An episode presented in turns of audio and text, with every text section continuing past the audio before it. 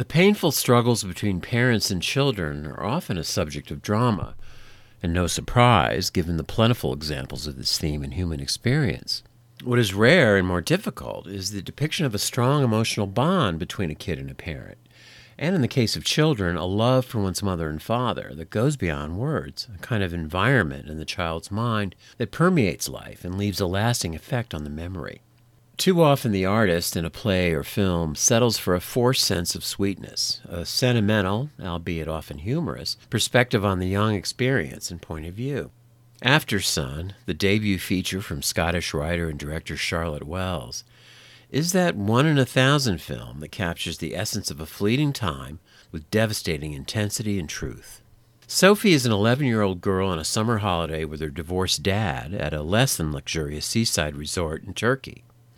To sum up the plot, the story of what happens is pretty much exactly what I just said. There's really no plot in the usual sense. The big events happen within the characters, and especially within Sophie, played by a luminous young newcomer named Frankie Corio. The film is more like a poem, and a very beautiful one. The one-word title Aftersun, spelled Aftersun, sounds enigmatic like a poem. In fact, it's a lotion that's applied to cool off the skin after exposure to the sun. But even this mundane detail can double as metaphor. Sophie loves her father Callum, played by Paul Mescal, and we soon realize that he's quite remarkable in his way, a man in his 30s who listens with steady attention to Sophie and treats her with tenderness and consideration.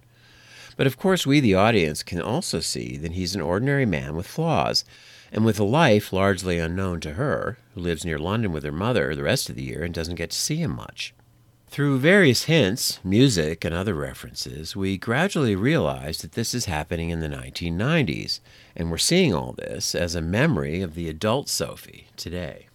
This layer of memory, like the cooling aftersun of the title, evokes poignant feelings, a steady light of emotion in the heart of the future self, looking on the experience through the eyes of the past self, so fleeting and so precious.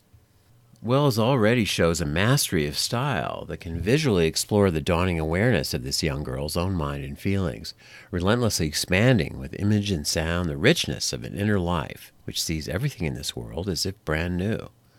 There's much Wells has decided not to tell us. Why did Sophie's mother leave her father? Why Turkey? Why are they vacationing there?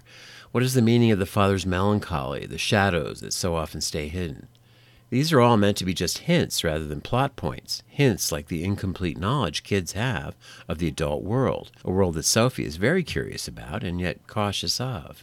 And I kept expecting some tragic event to happen in the film, which never did, because the only tragedy here is the transience of beauty and love. It amazes me.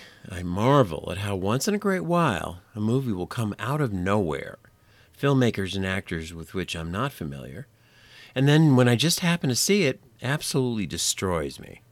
I'm sure in some way it touches my own memories with my father, now departed, in that bittersweet way we can't always express. All I really know is that the devastating artistry of Aftersun shot me right through the heart,